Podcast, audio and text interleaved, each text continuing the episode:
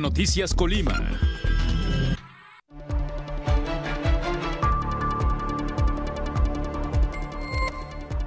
Reconocen violencia de género en la Universidad de Colima. Colimenses consideran al 2022 como un año difícil en su situación económica. Se debe crear un padrón de las personas con alguna discapacidad.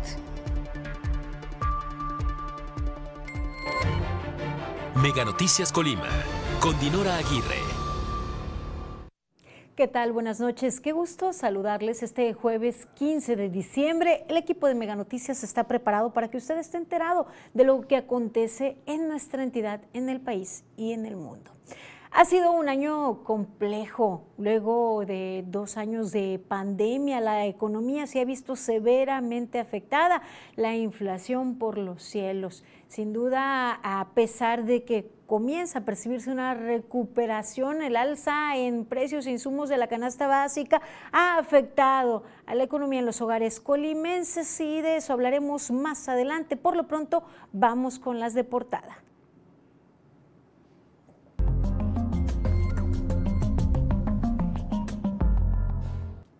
En la Universidad de Colima, eh, estudiantes en su mayoría han reportado y han puesto denuncias eh, contra integrantes del personal y contra eh, también otros estudiantes por violencia de género. Ante esto ha habido separación de cargos y también estudiantes han sido dados de baja de los planteles educativos. Las deficiencias en el alumbrado público son la constante en la zona conurbada Colima Villa de Álvarez, una de las grandes deudas que aún se viene arrastrando para con los ciudadanos. Hoy atendimos también un reporte de la situación. Mire usted, frente a la clínica del IMSS, una verdadera boca de lobo, un riesgo para todos los transeúntes. Hemos tratado el tema de las personas con discapacidad y la falta de un registro. Eh, pues para saber de, eh, qué número se trata, si reciben algún apoyo, de qué tipo de discapacidad. Y ante esto, autoridades estatales reconocen esta necesidad de conformar un padrón con las personas con discapacidad en la entidad. El que se tiene a partir del INEGI es, es muy genérico.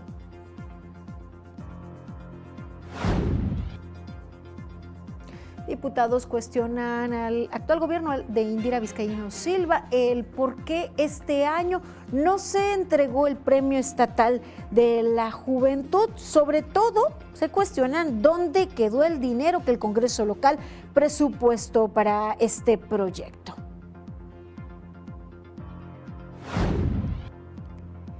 En nuestra entidad, pescadores denuncian la contaminación, la grave situación por contaminación que afecta el ecosistema, afecta también la actividad de pesca.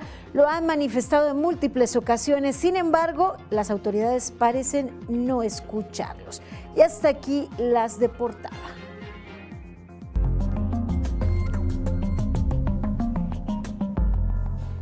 ante eh, la violencia y el incremento de hechos de impacto que se ha venido registrando a lo largo de este 2022 en estos últimos días, llama la atención el incremento de hallazgos o de abandono de, de mensajes amenazantes, pues continúan dejándolo los grupos delictivos estos mensajes exhibidos en plena vía pública. Ahora en la capital colimense fue reportada una eh, narcomanta, un narcomensaje en la colonia Antorchas. Eh, el hallazgo se dio en la avenida Leonardo Bravo, cerca de la Glorieta, al exterior de un domicilio del lugar. Arribaron diversas eh, corporaciones de seguridad para resguardar y asegurar la zona dando paso para realizar las investigaciones correspondientes. Y el tema de violencia de género también es una situación que se ha acentuado. Afortunadamente, hoy eh, algunos y algunas estudiantes eh, encuentran eco. Mire, en la Universidad de Colima se han registrado 101 quejas de violencia de género, señalando a siete trabajadores y a dos estudiantes. Llegando a la rescisión de relaciones laborales en el caso del personal y con estudiantes a su baja definitiva de la universidad cuando se ha comprobado su responsabilidad en estos hechos.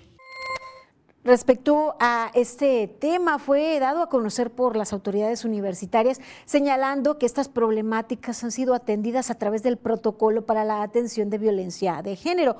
Y por otro lado, fue señalado que 44 personas asisten a procesos de reeducación en derechos humanos con perspectiva de género y prevención de violencia de género. Pues bien, vamos encaminados, un largo camino aún por recorrer, sin embargo, pues ya se han dado estos avances, unas situaciones pues realmente históricas con relación a este tema y a esta problemática.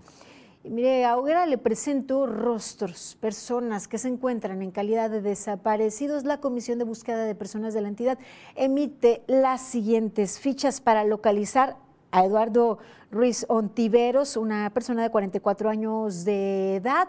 Eh, su fecha de ausencia es el 17 de noviembre del año 2022. Desde ese día no se sabe su paradero. La última vez que fue visto eh, fue esto en el municipio de Tecomán.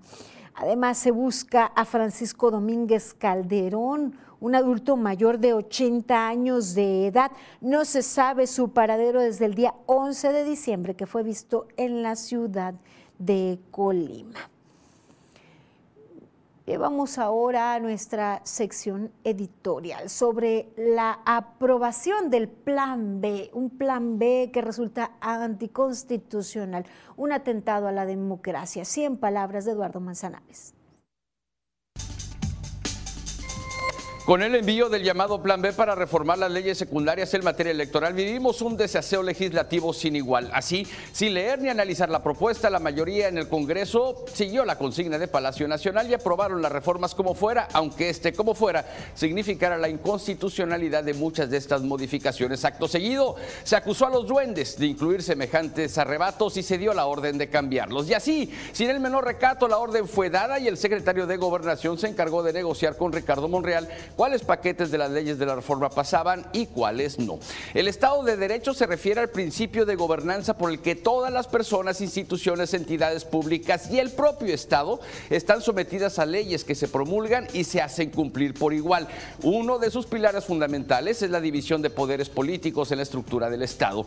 ¿Dónde está la división de poderes en México? ¿Dónde está el Estado de Derecho?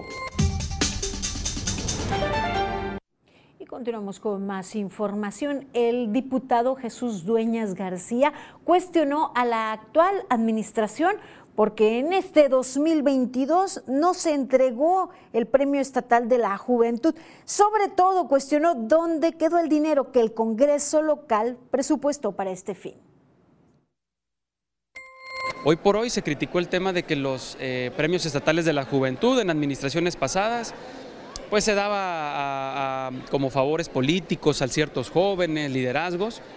Pues bueno, hoy en este año no se hizo el Premio Estatal de la Juventud, el presupuesto está etiquetado, estaba etiquetado, ¿dónde quedó el presupuesto? El Premio Estatal de la Juventud tiene como objetivo reconocer los aportes, así como estimular y apoyar proyectos de las juventudes. Este galardón tiene origen y fundamento en el decreto 48, publicado el 30 de diciembre del año 2000 en el periódico oficial del Estado. Eh, se habla pues de malas prácticas que se hicieron en el pasado y yo podría reconocer que sí, que seguramente algo se hizo mal, no todo es malo tampoco y hay que decirlo, pero no sé por qué les genera empacho reconocer también que hay cosas malas y negativas en este momento. Dueñas García calificó de incongruente a la presente administración estatal, pues critica los errores de las anteriores administraciones de gobierno, pero no aceptan los que están cometiendo en el presente. Pues eh, eh, es importante que nos respondan dónde este presupuesto. Y sin duda, como pues bien lo señaló el diputado, habrá que reconocer que sí, en algún momento se señaló, se premió a algunos favoritos, pero sin duda también fue eh, un trampolín para jóvenes que estaban siendo destacados, que tenían proyectos interesantes, que se destacaban en diferentes ámbitos. También era benéfico, ¿cierto? Eh, este presupuesto coadyuvaba al crecimiento, al desarrollo de, de la entidad, apoyando a los jóvenes, claro está. En dónde está, no, no hay que desaparecer del todo. Si estaba presupuestado, ¿dónde está el dinero? Y no se puede desaparecer algo solo porque tuvo en su momento algunas malas prácticas. Y destacarse también, pues que parece que no se ve y no se reconoce error alguno en la actual administración, en el actual color que prevalece en el Congreso y si no se aceptan errores, si no se detectan los errores, pues difícilmente se puede cambiar el rumbo. Nada ni nadie es perfecto. No podemos endiosarnos con nadie, con ninguna ideología, con ningún partido, con ninguna situación, momento o transformación, porque cuando se cree que es perfecto, que todo está bien, que se es grande y que se llegó a la cúspide, nos vamos de pique no hay cambio, no hay mejora. Mira, vamos a otra información. Eh, eh, actualmente la Secretaría de Bienestar reconoce que es necesario que haya un padrón de personas eh, con discapacidad. Dulce Huerta Araiza, secretaria del Bienestar, Inclusión y Mujeres, reconoció esta necesidad de crear este padrón. Señaló que actualmente el gobierno del estado apoya solo a 2.800 de los más de 40.000 que habitan en la entidad aproximadamente, de acuerdo con estimaciones del propio INCODIS. Bueno, seguimos trabajando en este padrón de las personas con discapacidad porque lo que nos dice el INEGI es algo muy general. Eh, lo que queremos hacer desde el Estado es precisamente un censo donde podamos identificar con precisión qué tipo de discapacidad, en dónde se encuentran las personas y si reciben algún tipo de atención. La pensión para personas con discapacidad es de 2.800 bimestrales y aunque este proyecto es de carácter universal, actualmente solo una mínima parte de este sector tiene acceso a esta pensión. Lo que queremos hacer con ellos es hacerlos visibles y trabajar en propias herramientas desde el gobierno de Colima para que ellos puedan tener acceso a toda esta cartera de programas y beneficios que hay para las organizaciones de la sociedad civil. Te hemos entregado cerca de 2.800 tarjetas. El compromiso es que lleguemos a los 4.761 beneficiarios. Para pues, cubrir esta aportación a estos beneficiarios, el 50% lo aporta la administración estatal y el otro 50% lo aporta la administración federal. Pues urge dicho padrón, urge el apoyo a las personas con discapacidad, porque déjeme decir que ni el sector público ni el sector privado dan cabida al desarrollo, a, que pues haya elementos para que tengan una vida digna las personas con discapacidad. Urge este padrón, urge que se empleen los apoyos, urgen programas para el desarrollo de personas con discapacidad. Gracias por su confianza, por mantenerse al tanto con nosotros y escribirnos al 312-181-1595, como nos han hecho llegar este mensaje. Y dicen de nuevo, quisiera hacer este reporte, es un problema. En la calle Gido 102, esquina con Guerrero, en la colonia Moralete, en la ciudad de Colima, está diario excremento por toda la banqueta hasta la vuelta. Esto se pulveriza y aquí hace mucho aire. Vuelan a las casas y en donde cocinamos nuestros alimentos. La gente no entiende y a diario sacan a pasar a sus perros en esa esquina, en esa casa en particular, en el 102 de la calle Ejido. Es una eh, pues esquina en donde sacan a los perros de raza pitbull que tienen ahí, en contraesquina. Eh, un grupo de panaderos y bolilleros, en su casa dice... Eh, la tienen sucia, vengan, revisen, hagan algo, pues están los excrementos allí en las afueras, en vía pública. Eh, señalan, eh, dice, pues la gente se baja de la banqueta para no pisar los excrementos, nadie los recoge. Eh, llama, bueno, pues hace el llamado a las autoridades de la situación que prevalece allí. Es un problema de salud y podría afectar a todos los colonos allí en la calle Ejido. Gracias por su confianza. Esperamos las autoridades atiendan a este llamado. Es el momento de hacer una pausa breve. Sigan informados aquí en Mega Noticias.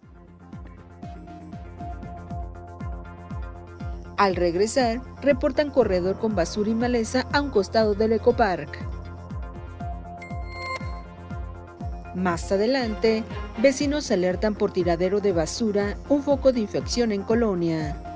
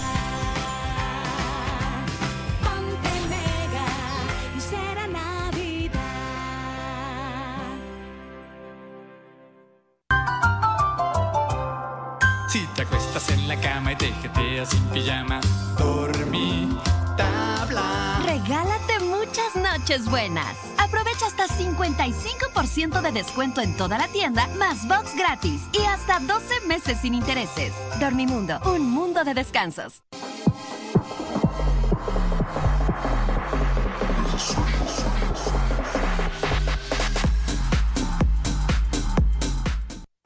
Amigos, ¿cómo están? Estamos en Centralia, el centro de todo. Este centro comercial que en este mes de diciembre cumple 16 años contigo. Y en esta ocasión queremos invitarte a que tú puedas disfrutar de todos los productos que Centralia te ofrece. Y además de esto, compartir excelentes momentos con toda tu familia. Sabemos que aquí encuentras los mejores lugares para divertirte y compartir eso que más te gusta. Además de esto, pues sabemos que está llegando ya las fechas de Navidad. Ya tienes tus regalos. Si aún no, aquí los puedes encontrar, obviamente, para toda la familia. Ven a Centralia, el centro de todo que te desea feliz Navidad. Además de esto, también se está terminando este 2022 y deseamos en verdad que cada uno de tus proyectos, cada uno de tus propósitos se hayan realizado y que los del 2023, que está a la vuelta de la esquina, se puedan cumplir completamente. Así que ya lo sabes, Centralia, el centro de todo te espera con muchísimas sorpresas, con muchísimas promociones y obviamente también te vas a poder llevar un bonito recuerdo en el arbolito de Navidad de Centralia, el centro de todo.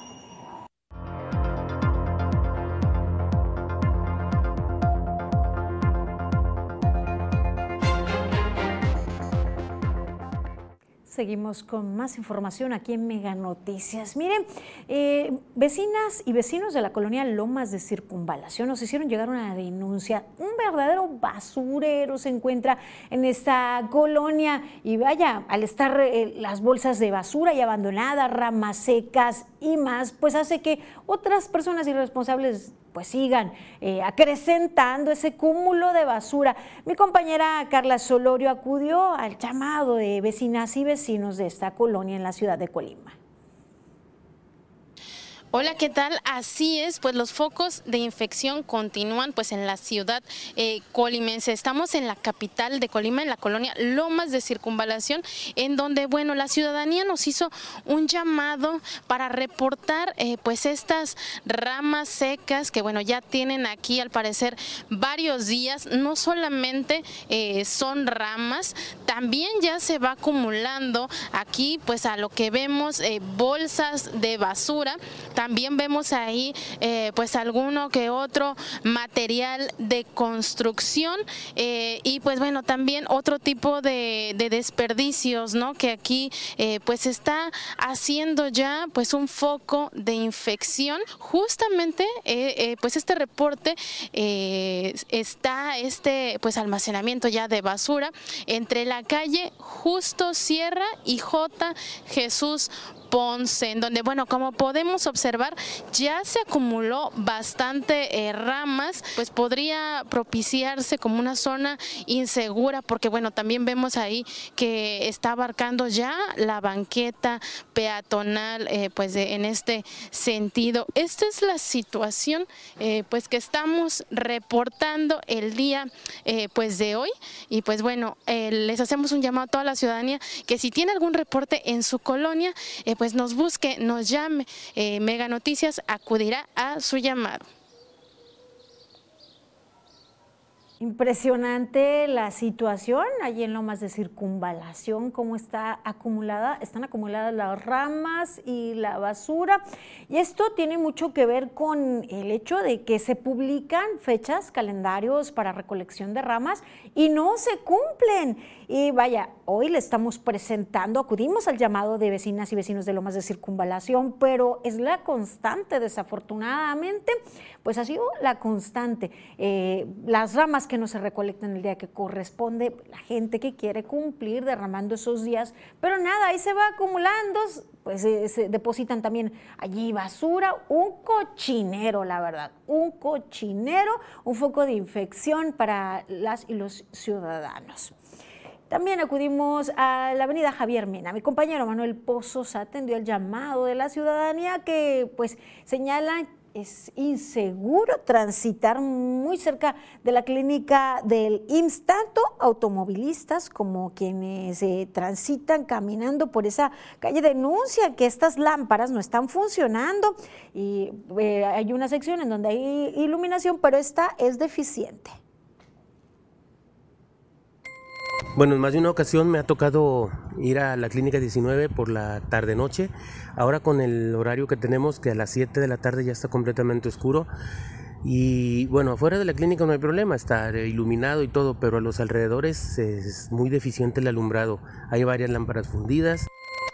En imágenes compartidas a Mega Noticias se confirma pues la total oscuridad, una boca de lobo que es esta avenida. Y bueno, les decía, es justo frente a la clínica del IMSS y muy cerca de la cancha de fútbol rápido de la Universidad de Colima. Además, allí hay una parada de transporte público y un enorme lote con maleza crecida que pues genera temor a quienes tienen la necesidad de transitar por la zona. Les da miedo a las personas ser víctimas de un acto delictivo. Donde está la parada del camión, está muy solo, eh, muy oscuro. Yo voy en auto y me da miedo dejar mi carro ahí, me da miedo cruzar. Me pongo a pensar en las personas que tienen que tomar el transporte público, este, cómo han de, sentirse en ese momento. Mire, es de señalar que eh, hacia el sur, en esquina con Anastasio Brizuela, se encuentra el Centro de Seguridad Social, en donde todos los días acuden decenas de personas a realizar actividades deportivas, recreativas, culturales, rehabilitación también. Esto dimensiona la actividad que hay en esta vialidad y la importancia, claro, de que esté bien iluminada, porque ya en caída la tarde, entrada la, tarde, eh, por la mañana está así en completa oscuridad, una zona de afluencia que genera temor. Allí acuden familias, madres, padres con sus niñas y niños a realizar actividades, a, el centro de seguridad social, acuden a la clínica, eh, pues incluso pues en la noche para alguna emergencia, jóvenes eh, acuden a practicar deporte y pues esto genera temor. El llamado a las autoridades municipales a que atiendan la situación del alumbrado, una enorme deficiencia en este tema. Y mi compañera Karina Solano también atendió un llamado, un reporte, el abandono en el que se encuentra muy cerca de ahí, por cierto, el parque lineal. Veamos. A través de Mega Noticias nos reportan las pésimas condiciones en las que se encuentra este parque. Es parte del parque lineal en el municipio de Colima que colinda con las albercas que se encuentran frente al Ecopark. Como podemos observar, parece más un lugar abandonado y esta zona, toda esta zona casi hasta hasta salir a la avenida se encuentra en estas condiciones, incluso eh, las albercas del Ecopark también se encuentran en, en muy malas condiciones, se encuentran prácticamente en estado de abandono y eh, el llamado pues para las autoridades para que acudan de inmediato a a rehabilitar esta zona que, que, desde un comienzo fue creada justamente para ello, para reactivar la actividad eh, familiar para reactivar las actividades tanto de menores y niños y que incluso se había planeado en, un, determinado momento realizar algunos eventos prácticamente los eventos eh, estos familiares pues quedaron en la inauguración y de ahí no pasó. Pues aquí el llamado reiteramos para las autoridades pues para que puedan eh, poner cartas en el asunto y pues para que los ciudadanos puedan seguir disfrutando de esta zona y pues la invitación también a quienes nos ven a través de Mega Noticias, pues para que continúen haciéndonos llegar sus reportes y los eh, estaremos atendiendo de manera puntual. Así la situación, abandonado este parque y si lo vieron es prácticamente la calle, tanto en la banqueta como ya en el arroyo de la calle se puede pues percibir el abandono de parte de las autoridades, lleno de ramas, maleza, una zona pues que era visitada por familias para patinar, para andar en bicicleta, que pues ahora se encuentra en esas pésimas condiciones pues lamentable que no atiendan, ahora que es tan importante la recreación, la actividad eh, deportiva, el apropiarnos de espacios, de esos espacios para la comunidad.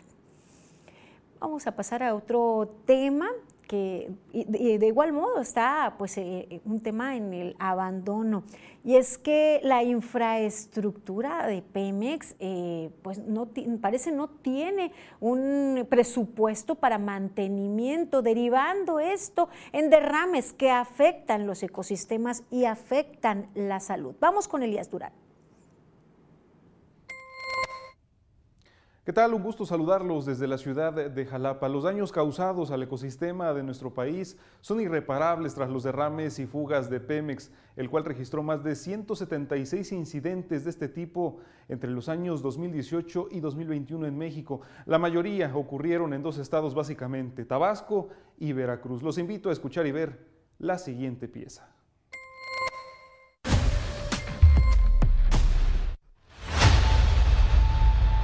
Pemex literalmente la sigue regando. Tan solo de 2018 a 2021 registró 176 derrames y fugas de alto impacto. Las sustancias derramadas, crudo, aceite y gasolina, todos vertidos en grandes espacios de suelo, ríos y mares, donde el daño es irreparable. La mayoría de los incidentes se han derivado de fallas industriales y actos vandálicos tienen implicaciones muy graves en cuestión ambiental, definitivamente. Los ecosistemas se ven muy afectados, pero también las comunidades que, que, habitan y que son vecinas. Los estados de Veracruz y Tabasco concentran el 63% del total de derrames ocurridos en México.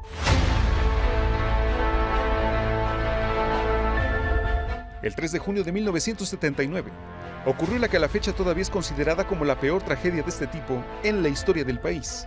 En aquella ocasión, el pozo petrolero Ixtoc 1 explotó provocando el derrame de más de 560 millones de litros de crudo durante al menos 280 días. Este hecho se replica una y otra vez, en cantidades menores, pero con el mismo impacto. Ahí pueden ver ustedes cómo está eh, la cuestión del derrame, de las redes, todo se nos, se nos mancha, se nos, se nos echa a perder. Además del ecosistema, miles de animales han muerto a causa de los derrames. Pocos han sobrevivido que su recuperación es compleja luego de tener contacto con los hidrocarburos. No todos se mueren, pero sí quedan eh, disfuncionales en muchos casos. Empiezan a presentar eh, eh, daños histológicos. Especialistas en energía y medio ambiente condenan la opacidad y la inacción de Pemex tras los derrames documentados, lamentando a su vez la dimensión real de cada uno de los daños. No se pronuncian para decir cuál fue la causa, no se pronuncian para decir qué arrojan las evaluaciones ¿no? en cuestión de impacto ambiental, pero también en cuestión de impacto social, y tampoco dicen qué es lo que van a hacer para remediar este tipo de, de eventos. Elías Durán, Mega Noticias. Precisamente Veracruz es la entidad con más sitios contaminados por Pemex y sus filiales, llámese Pemex Exploración y Producción, eh, Perforación, Transformación Industrial y Logística y Refinación. Únicamente en este estado hay 67 sitios afectados entre 2008 y 2021 que no han sido atendidos a pesar de que entraron a un plan de saneamiento ambiental. Hasta aquí mi reporte. Saludos y que tengan un excelente día. Muchas gracias. Pero mire, nuestra entidad no está exenta. También en Manzanillo la termoeléctrica genera, contamina, contamina, acaba vidas, afecta el ecosistema y también genera un impacto en los pescadores, en su actividad, eh, afecta la economía de igual manera de los pescadores. Siempre ha tenido derrames de combustible nosotros tenemos antecedentes, fotografías, videos. Varias veces se le ha derramado la termoeléctrica del combustible hacia la laguna de Cuyutlán. El derrame más reciente de combustible del que se tiene conocimiento fue hace un par de años. Afectó a más de 400 metros de manglar de la laguna de Cuyutlán. En ese momento, la siembra de camarón en jaulas flotantes resultaron afectados, los arcos de pesca y materiales incluso. Las autoridades hicieron el compromiso de pagar los daños, sin embargo, esto nunca ocurrió. Se pone uno con un monstruo como la termoeléctrica, pues, y como es de gobierno, pues no se le puede hacer gran cosa. Hemos presentado la denuncia ante la Profepa y siempre nos dejan con la denuncia al principio. A pesar de que se han emitido oficios y múltiples denuncias, ningún gobierno ha hecho nada por arreglar la situación, así lo señaló María del Carmen Velasco Chávez, presidenta de la Federación de Sociedades Corporativas de la Laguna de Cuyutlán. Nosotros pensamos que con este gobierno íbamos a ser más escuchados, que íbamos a tener eco, porque la lucha de la laguna pues no es de ahora, ya tenemos 10, 15 años peleando porque a la laguna se le ha afectado. Pues también nadie hace nada por remediar las afectaciones, por paliar la situación eh, de los daños en, en, el ecosistema y sin duda la disminución de la capacidad de pesca y de cultivo de algunas especies allí en la laguna. Mire, volvemos a plano nacional. Se aprueba el plan B electoral. Luego de una sesión de 22 horas, el Senado de la República aprobó por mayoría simple el plan B de la reforma electoral del presidente López Obrador.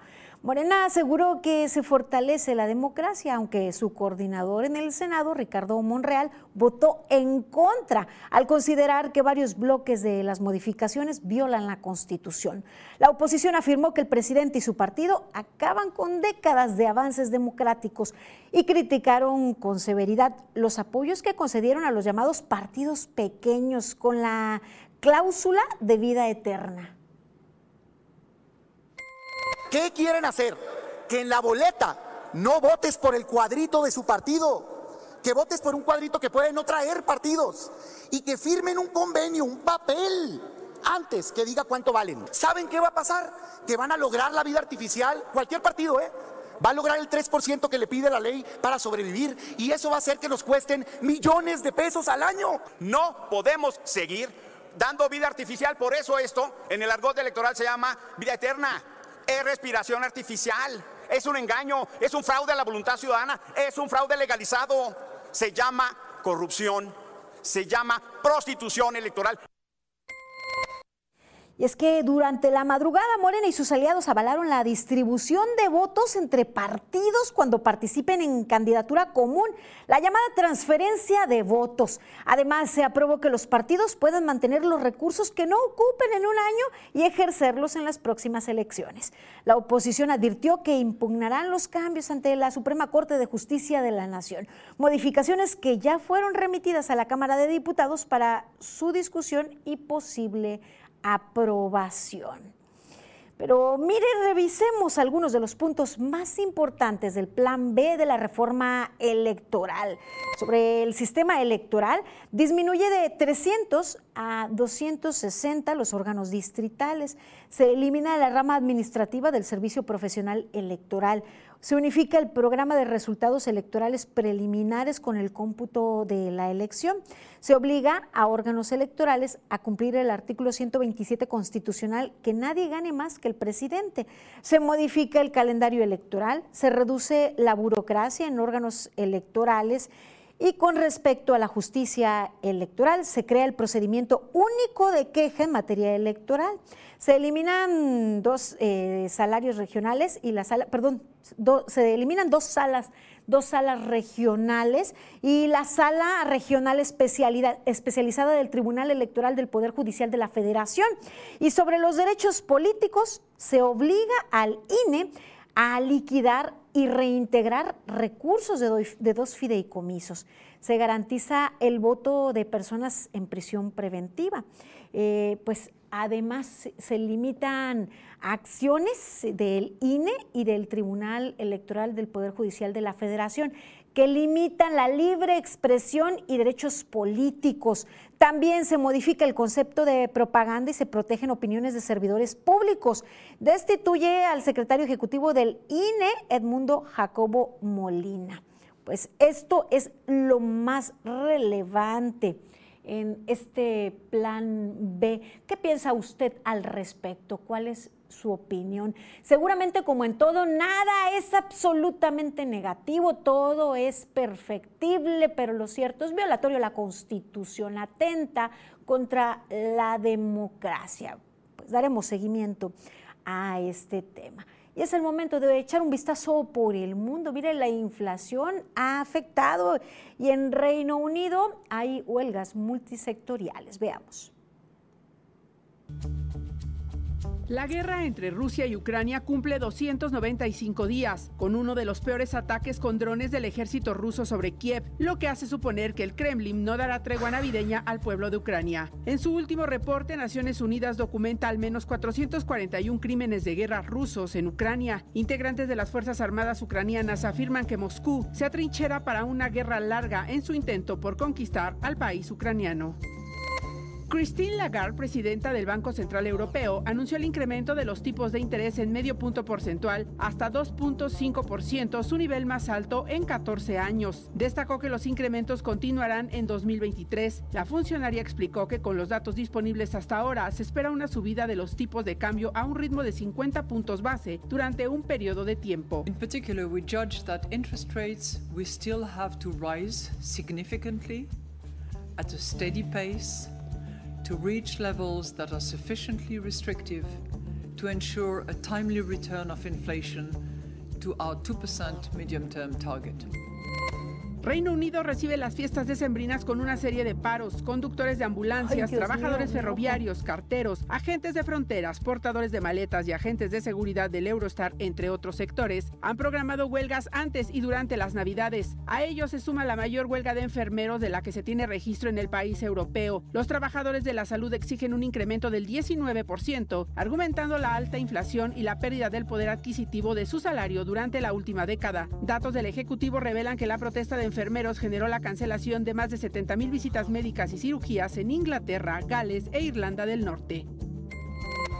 Ante el avance de contagios de COVID-19 en Estados Unidos, el gobierno del presidente Joe Biden anunció la reanudación de pruebas gratuitas disponibles para todos los ciudadanos. Tras una pausa de tres meses, la administración pondrá a disposición cuatro pruebas rápidas de virus por hogar en un intento por frenar el aumento de contagios a partir de las reuniones navideñas. Asís Ha, coordinador de COVID-19 de la Casa Blanca, informó que los casos de la enfermedad han aumentado en el 90% del país. Las muertes y las hospitalizaciones también van en aumento. Mega Noticias. Maribel Soto. Luego del recorrido internacional, les recuerdo nuestro número telefónico 312-181-1595. Puede hacer llegar sus comentarios y sus denuncias. Por lo pronto hacemos una pausa breve. Continúen informados aquí en Mega Noticias. Al regresar, Colima enfrenta una recesión económica desde hace meses, señala economista. Más adelante, suman los 200 puntos seguros al operativo de Sembrino en la zona centro.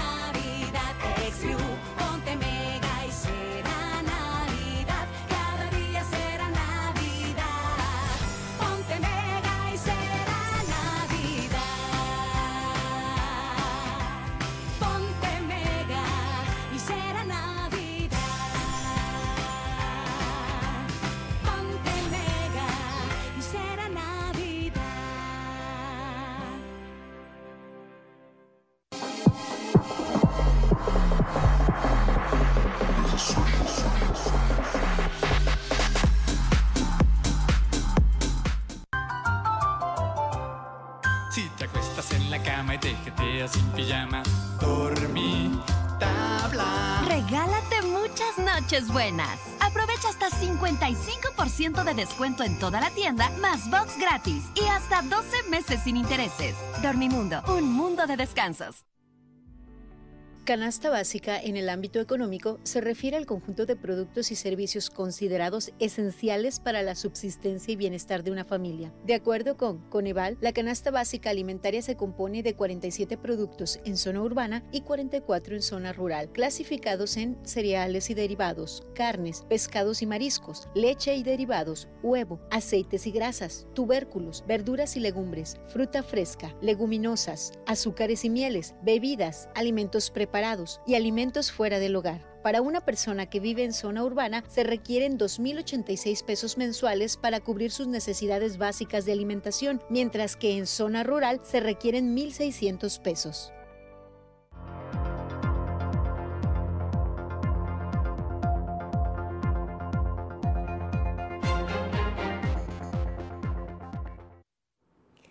Mire, el año 2022 ha sido realmente complicado. Ha sido complicado eh, para, eh, pues, eh, en, en, materia económica. Ah, se ha visto seriamente afectada la economía en los hogares colimenses, uno de los peores en lo que va del siglo. Veamos.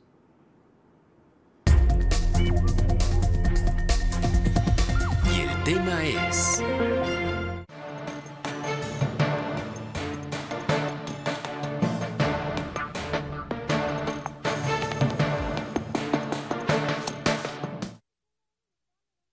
En el mes de noviembre del 2022, la inflación general anual se ubicó en 7.80%, el nivel más bajo en los últimos seis meses, siendo septiembre su pico más alto, pues llegó a 8.70%. Aún así, las y los colimenses consideran que los precios de los productos están por los cielos. La entidad se posicionó en este mes con una variación por arriba del promedio nacional, con 0.64 en el índice nacional de precios al consumidor. Durante este periodo, los productos con precios a la alza fueron el chile serrano, la electricidad, el jitomate, la leche y la tortilla de maíz, mientras que los precios que bajaron fueron los de la cebolla, la papa y el gas doméstico.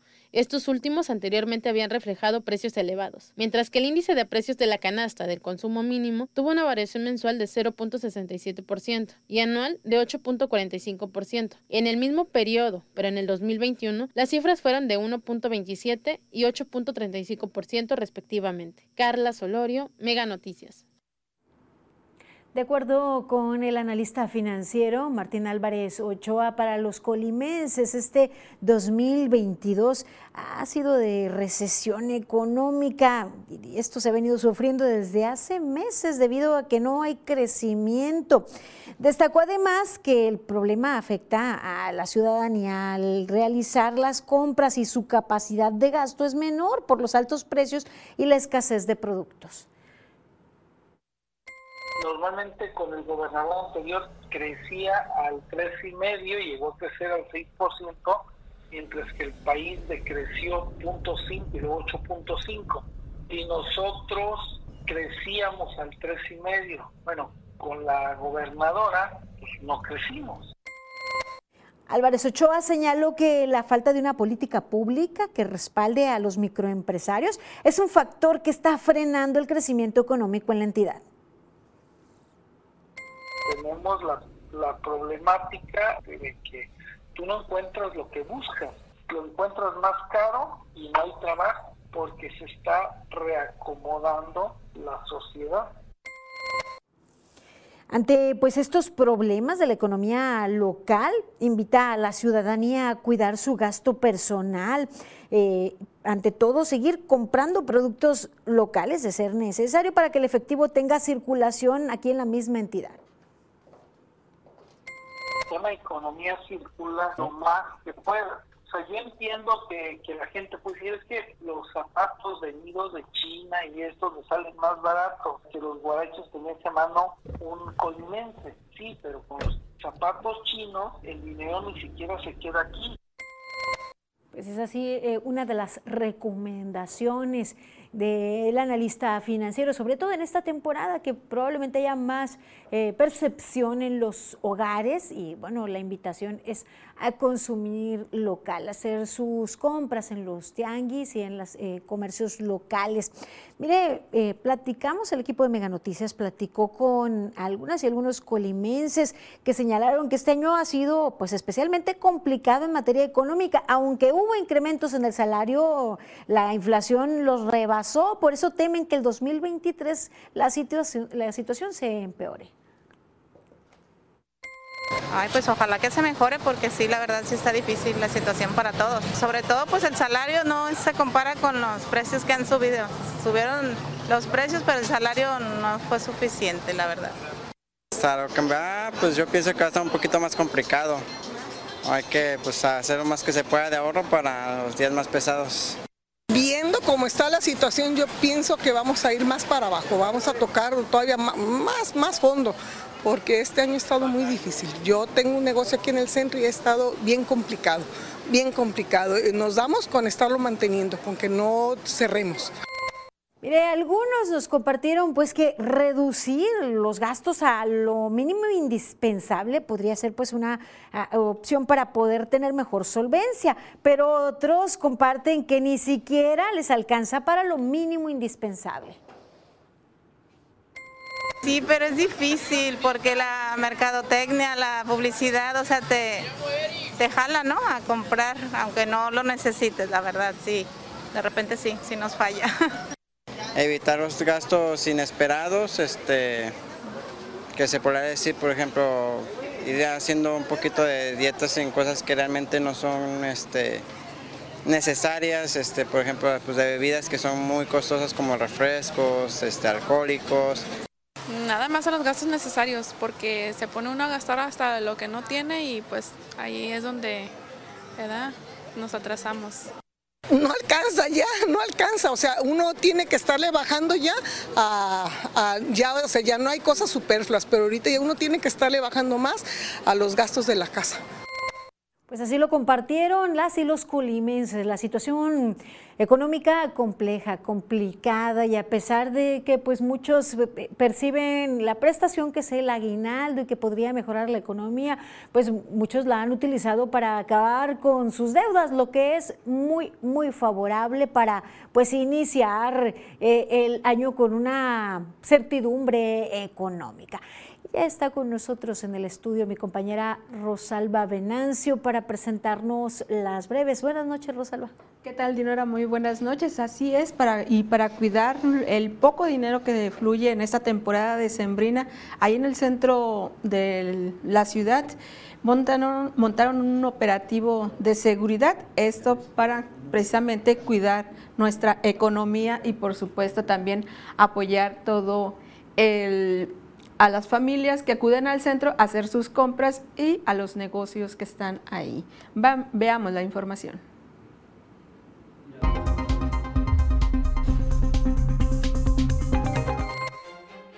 Regidores de Manzanillo encabezados por Ramón Hueso denunciaron que el ayuntamiento porteño entregó un acta apócrifa de una sesión de cabildo al Congreso del Estado para avalar un incremento exponencial en el impuesto predial que afectaría el bolsillo de los contribuyentes. El ayuntamiento de Manzanillo lanzó la convocatoria para participar en el Carnaval Manzanillo 2023 Viva la Magia, a realizarse del 9 al 12 de febrero. Los interesados en participar como embajadores en comparsas y carros alegóricos deberán acudir a las oficinas de la Dirección de Ferias y Exposiciones de Manzanillo.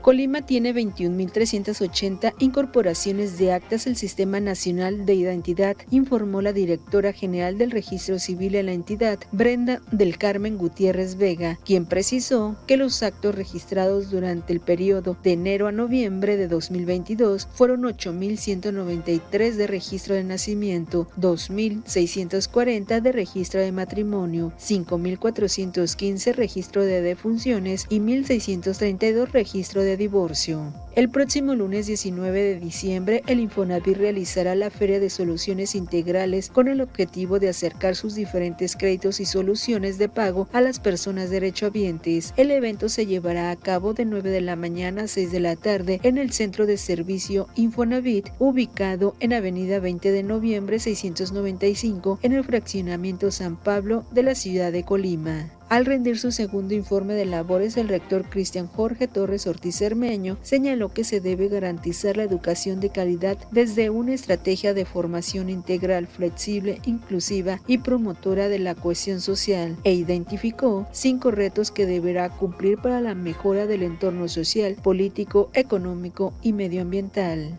Durante este periodo decembrino, el Ayuntamiento de Colima refuerza la seguridad en el centro histórico con 200 puntos seguros con el fin de garantizar las condiciones para las familias, negocios y comercios. Explica que el trabajo se centra en resguardar bancos, tiendas departamentales, centros comerciales y negocios, debido a que en este mes de diciembre es cuando más efectivo circula por las calles.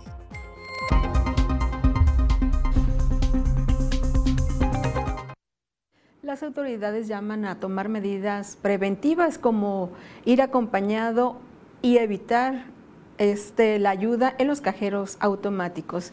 Dinora, la información. Sí, ser cautos cuando se cargan grandes sumas de dinero, no contarlas en público, pues eh, ser precavidos en estos tiempos difíciles. Gracias, Rosalba. De nada, muy buenas noches. Ahora vamos al pronóstico del tiempo con Alejandro Orozco.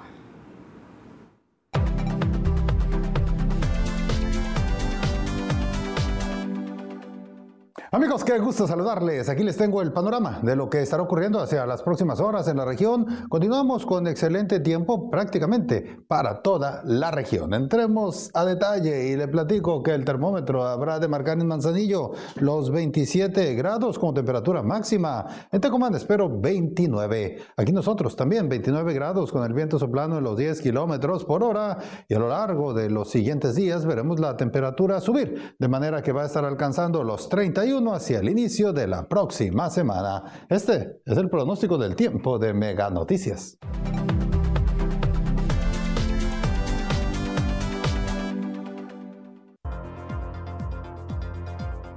Mañana, colimenses opinan que hace falta promoción y difusión cultural.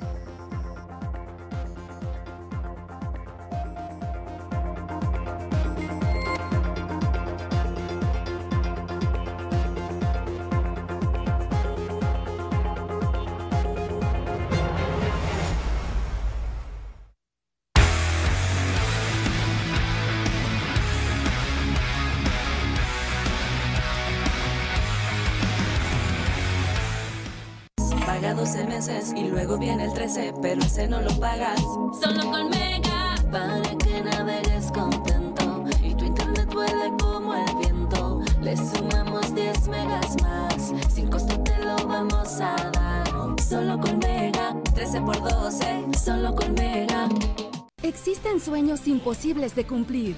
Como que tu cama te lleve de aventuras. ¡Wow! Que vueles por los aires en un drag ganso o que manejes siendo.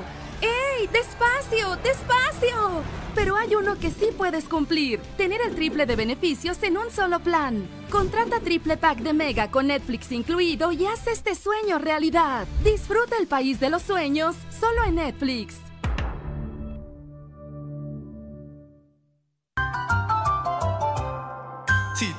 En la cama y te jeteas sin pijama, dormí, tabla. Regálate muchas noches buenas. Aprovecha hasta 55% de descuento en toda la tienda, más box gratis y hasta 12 meses sin intereses. Dormimundo, un mundo de descansos.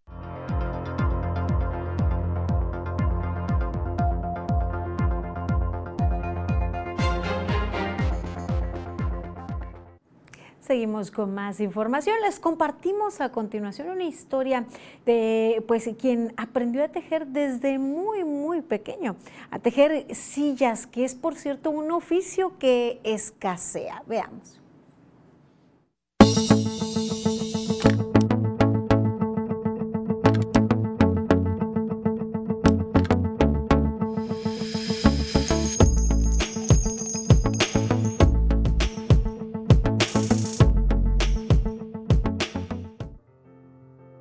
Dicen que lo que bien se aprende nunca se olvida. Un claro ejemplo es Armando Hernández Mejía, quien aprendió el oficio de tejer sillas a los 7 años de edad en Ciudad de México. Sin embargo, la falta de empleo lo llevó a retomar esta actividad varias décadas después. no se, no se te olvidan, pero la práctica sí se le olvida. ¿eh? Porque ahora que regresé ya no, ya no, no trabajo igual. O sea, el trabajo hago igual, pero la agilidad ya, ya no es igual. Porque cuando estaba trabajando se me acabó el trabajo. Entonces, pues no me quedaba otra cosa más que pues este oficio, ¿me entiendes? Afortunadamente la gente ha tomado bien la actividad que realiza, quienes lo buscan para realizar tejidos como rotá, imitación y mimbre, que son los más pedidos. Una mesadura completa se lleva un día y media, porque así como ven, pues aquí estoy sentadito, claro, gano poco, Pero, pero aquí sentadito, en la sombra, pura terapia aquí, se me olvida todo, no me pongo a chambear. Su mejor estrategia para conseguir trabajo es ubicarse en puntos estratégicos de la ciudad, en donde disfruta de la actividad que hace, a la vez que la gente aprecia su trabajo. Normalmente es en las esquinas, o sea, como por ejemplo hoy, aquí estoy, me toco. Este trabajo es de por aquí cercas, pero que es mañana, pues mañana voy a estar allá arriba, allá por Vista Hermosa, por allá, y así ando en las, las colonias. Hernández Mejía se siente orgulloso de realizar este oficio que dijo lo desempeñará hasta que pueda. Mientras tanto ya le heredó el gusto a uno de sus hijos, quien también se dedica a tejer sillas. Karina Solano, Mega Noticias. Y pues de pronto es escaso, es difícil encontrar quienes con sus eh, pues manos habilidosas puedan eh, eh, volverle a la vida a estos muebles que por cierto han sido creados y construidos para durar por décadas, no como pues muchos de los novedosos que pues aguantan unos cuantos años. Gracias a ustedes por su confianza. Si conocen alguna historia, algún tema que les gustaría compartiéramos aquí en Mega Noticias, pues háganlo llegar a través del 312-181-1595. Y mire, tengo algunos mensajes con relación a la reforma electoral. Nos dicen, está bien así para que haya competencia política, que no nada más esos tres partidos que la verdad no hacen nada más que causar risa a la gente porque no dicen nada para México, para el pueblo, nomás puro pelear este este, y ellos. Nos comentan gracias por sus aportaciones y también eh, nos reportan que desde el 11 de noviembre de este año quedaron de pasar a recolectar las ramas en la colonia oriental y no han pasado. Está el tiradero por varias partes, comentan, específicamente en la calle Minatitlán, esquina con Quesería. Es lo que les digo, no hay cumplimiento ni en Colima ni en Villa de Álvarez con el calendario de recolección de ramas, ni buenos tampoco para avisar previamente que no derramen sus árboles o que no saquen eh, las ramas y ahí se quedan acumulando, pues ya prácticamente ya cumplieron un, un, mes esta situación. Gracias a ustedes que nos envían saludos, que nos acompañan. Y mire, tenemos otro reporte. Nos dicen, ya vinieron a arreglar el tiradero que estaba en la Oriental pero ahora les quiero pedir otro favor, a ver cuándo van a venir a recoger nuestras ramas. Otro reporte más de esa situación lamentable en donde se acumula maleza, basura. Gracias, Frank, por escribirnos y por acompañarnos y mantenerse informados a, través del el 1151 y el 151 en Megacable. Llegamos al final de esta emisión. Les invito a seguir informados con Mega Noticias MX. Nosotros nos encontramos mañana en punto de las 8 de la noche. Tengan buen descanso.